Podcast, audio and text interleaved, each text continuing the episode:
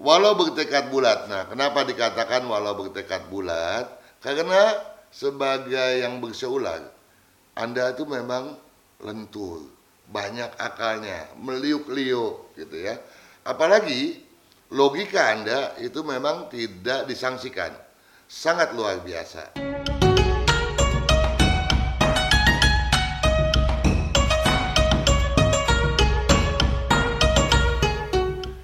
Anda yang bersio ular tentunya juga adalah sahabat kami, sahabat Sonora.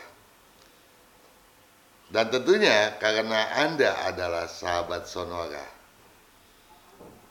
kami, saya Kang Hongkian, staf dan kru Sonora, baik yang di Jakarta maupun jaringan, termasuk yang di kota Anda, tentunya memiliki keinginan yang tentunya saya harap berkenan di hati Anda untuk mengupas bagaimanakah dinamika Anda sebagai pribadi berusia ulang di tahun babi tanah Imlek 2570.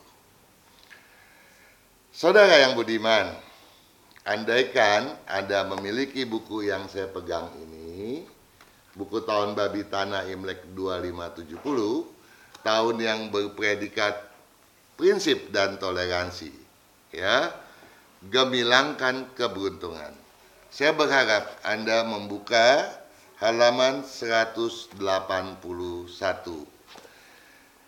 Pada halaman tersebut terdapat syair yang hendak saya sampaikan kepada Anda Harap Anda menyimaknya dengan seseksama mungkin. Ya tentu ada maksud dari kami, dari saya khususnya, kenapa mem meminta Anda untuk menyeksamainya.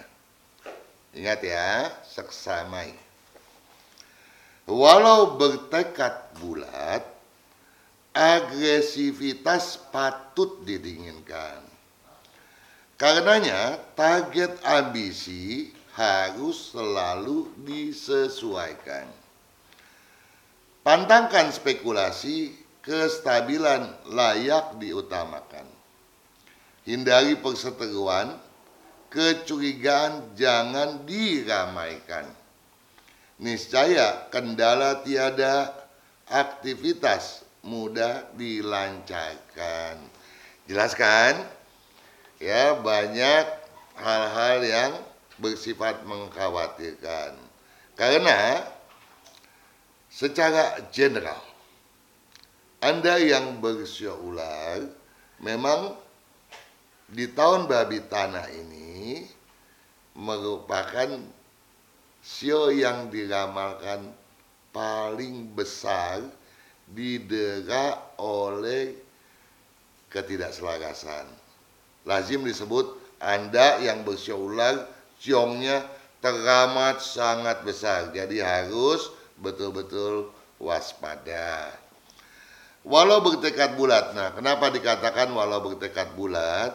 Karena sebagai yang berseulang, Anda itu memang lentur, banyak akalnya, meliuk-liuk gitu ya. Apalagi logika Anda itu memang tidak disangsikan. Sangat luar biasa. Jadi saya sengaja me membaca awalan predikat ini dulu ya. Nah, di sini ada kalimat apa? Prinsip dan toleransi. Kalau Anda terpaku kepada logika, logika yang begitu mengental sering kali mengabaikan intuisi, naluri, dan lain sebagainya. Sehingga ini akan menimbulkan satu kondisi di mana Anda tidak bisa menerima pandangan yang sedang berkembang secara umum pada suatu rentang waktu. Dalam konteks ini tentu tahun babi. Dan ini tentunya akan merancukan benak Anda. Sehingga anda akan banyak sekali uh, mengalami benturan-benturan ya konflik-konflik dalam misalnya memahami sesuatu. kesalahpahaman, kekeliruan penafsiran oleh karenanya akan sering terjadi. Nah, kalau itu memang tidak bisa Anda hindari, maka yang dikhawatirkan tekad bulat Anda itu, agresivitas Anda itu akan menghadapi sesuatu kehampaan, sesuatu kekosongan, sesuatu yang tidak dapat menghasilkan apa pun, bahkan bukan tidak mungkin, justru sebaliknya. Ya. Jangan sampai peluang yang ada dalam konteks ini kemudian menjadi bumerang saudara ya jadi sekali lagi walau bertekad bulat agresivitas patut didinginkan jadi anda jangan tergesa-gesa ya. Orang bilang slow but sure ya. Pelan-pelan tapi meyakinkan tenang gitu ya. Nah, tapi tentu harus dengan pengamatan yang ekstra ditingkatkan. Karenanya target ambisi harus selalu disesuaikan. Jadi dalam kondisi seperti ini keliru kalau Anda kemudian mencandangkan target setinggi langit. Ya.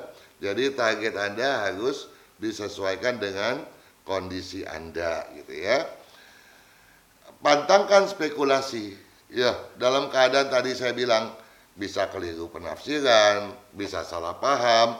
Kalau Anda menspekulasikan aksi, tentu ya dampak buruk yang fatalis lah yang Anda akan raih. Bukan keberuntungan saudara, ya. Waspada itu. Pantangkan spekulasi kestabilan layak diutamakan. Jadi jangan berspekulasi ya dalam bidang apa pun ya. Bahkan kestabilan lah.